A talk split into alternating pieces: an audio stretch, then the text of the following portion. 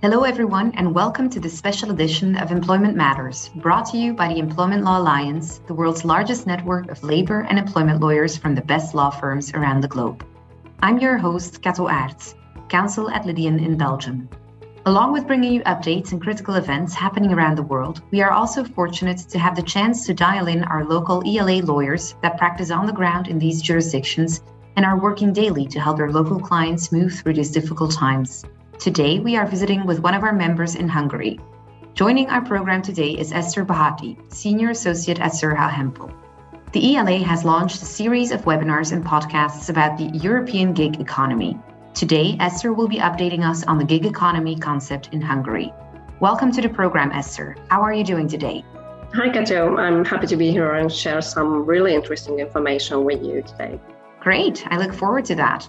I was wondering, what is the gig economy and is there a legal definition in Hungary? Well, I suppose that we should start with the definition of gig and gig economy separately. Gig, as a more and more frequently heard term, apart from its original meaning, is used for a job for short term. There are different definitions for it, but on this basis, gig economy can be described as a kind of a system consisting of temporary jobs. It's not difficult to answer the question who can fall under this category. These can be, for example, freelancers and contractors and so on. One of its commonly known forms, what I'd like to talk about is when gig job is about exchanging labor for money between organizations or individuals via digital platforms, as mentioned, on a short term basis. So you can imagine that a wide variety of jobs, uh, tasks can be and to be carried out in this form. For example, let's think about writers or car sharing services drivers. I assume that there is a good chance that the majority of the audience have already used such a service at least once. Yeah, you're right. Gig economy is definitely on the rise.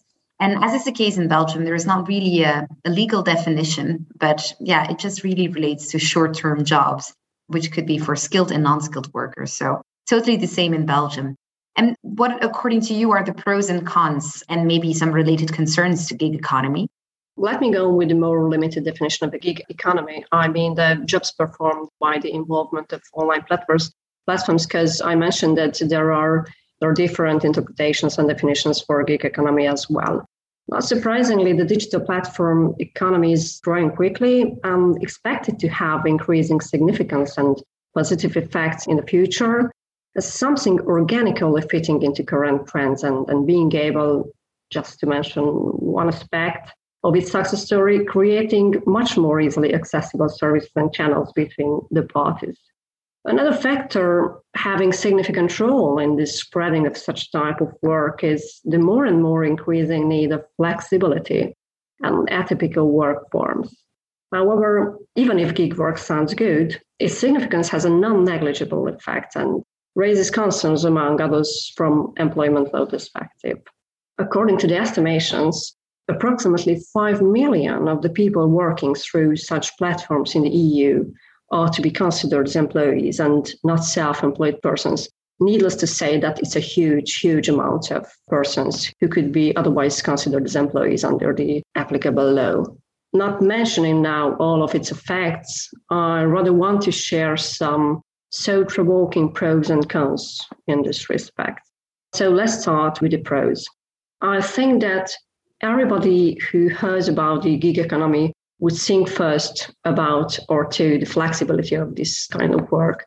However, on the other side, we should mention as well and keep in mind that some tasks and jobs, I mean, the nature of some tasks and jobs would not let these workers work when they would like to. So that could be another consequence which must be taken into account when someone would like to join this area and sector.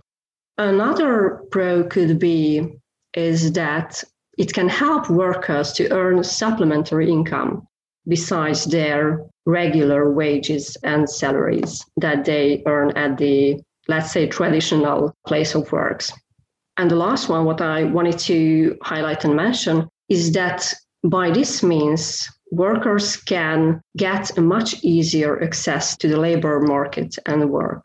Because just let's think about the traditional hiring processes and so on So it's time effective and it's easier to access these platforms. But at the same time, gig economy raises questions about the protection of workers as well, not mentioning now, for example, the customers on the other side. One of the major effects on workers who choose to perform their tasks in this form of work is that they cannot enjoy the protection under the otherwise applicable employment law. Also, it means that, for example, there are low pay rates, which are really, really common because of the lack of protection, what I mentioned. For example, if, you, if you're thinking about the mandatory minimum wages and so on. Also, if someone would like to go through a traditional and common career development plan, it can be much harder by this means.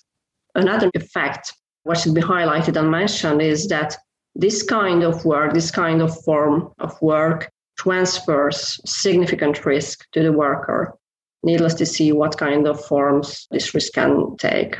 Yes, you're totally right, Esther. I think there are lots of pros and cons in relation to the concept. And of course, the cons really raise some concerns. And that's the same throughout Europe, in Belgium as well, and, and the surrounding countries too.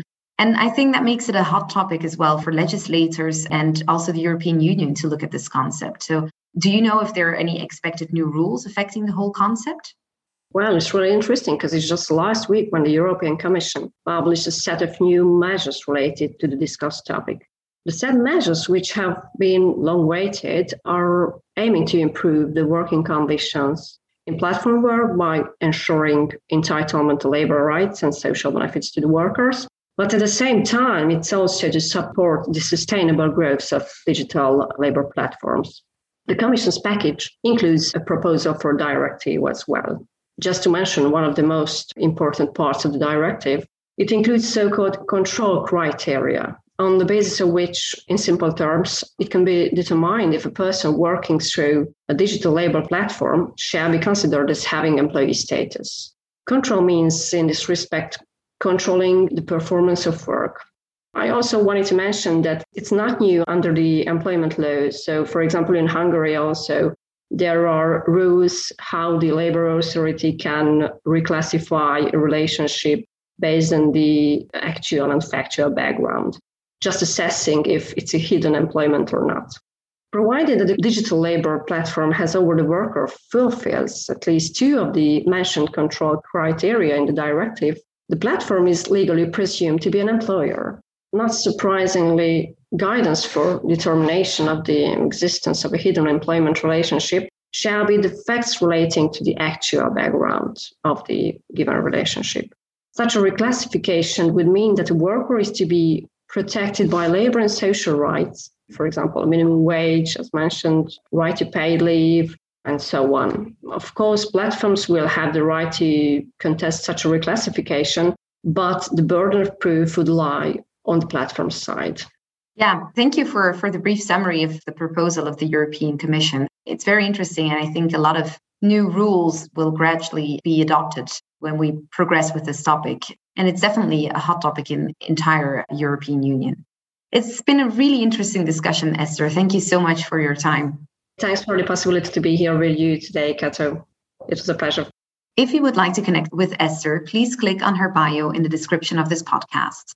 If you would like to view the Gig Economy webinar on demand, you can find the registration link in the description of this podcast as well.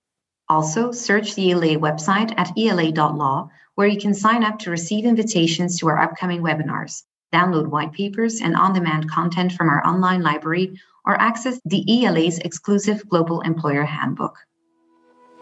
You've been listening to Employment Matters, a podcast brought to you by the Employment Law Alliance, the world's largest network of labor and employment lawyers from the best law firms around the globe. I'm Kato Aerts, and thanks for listening.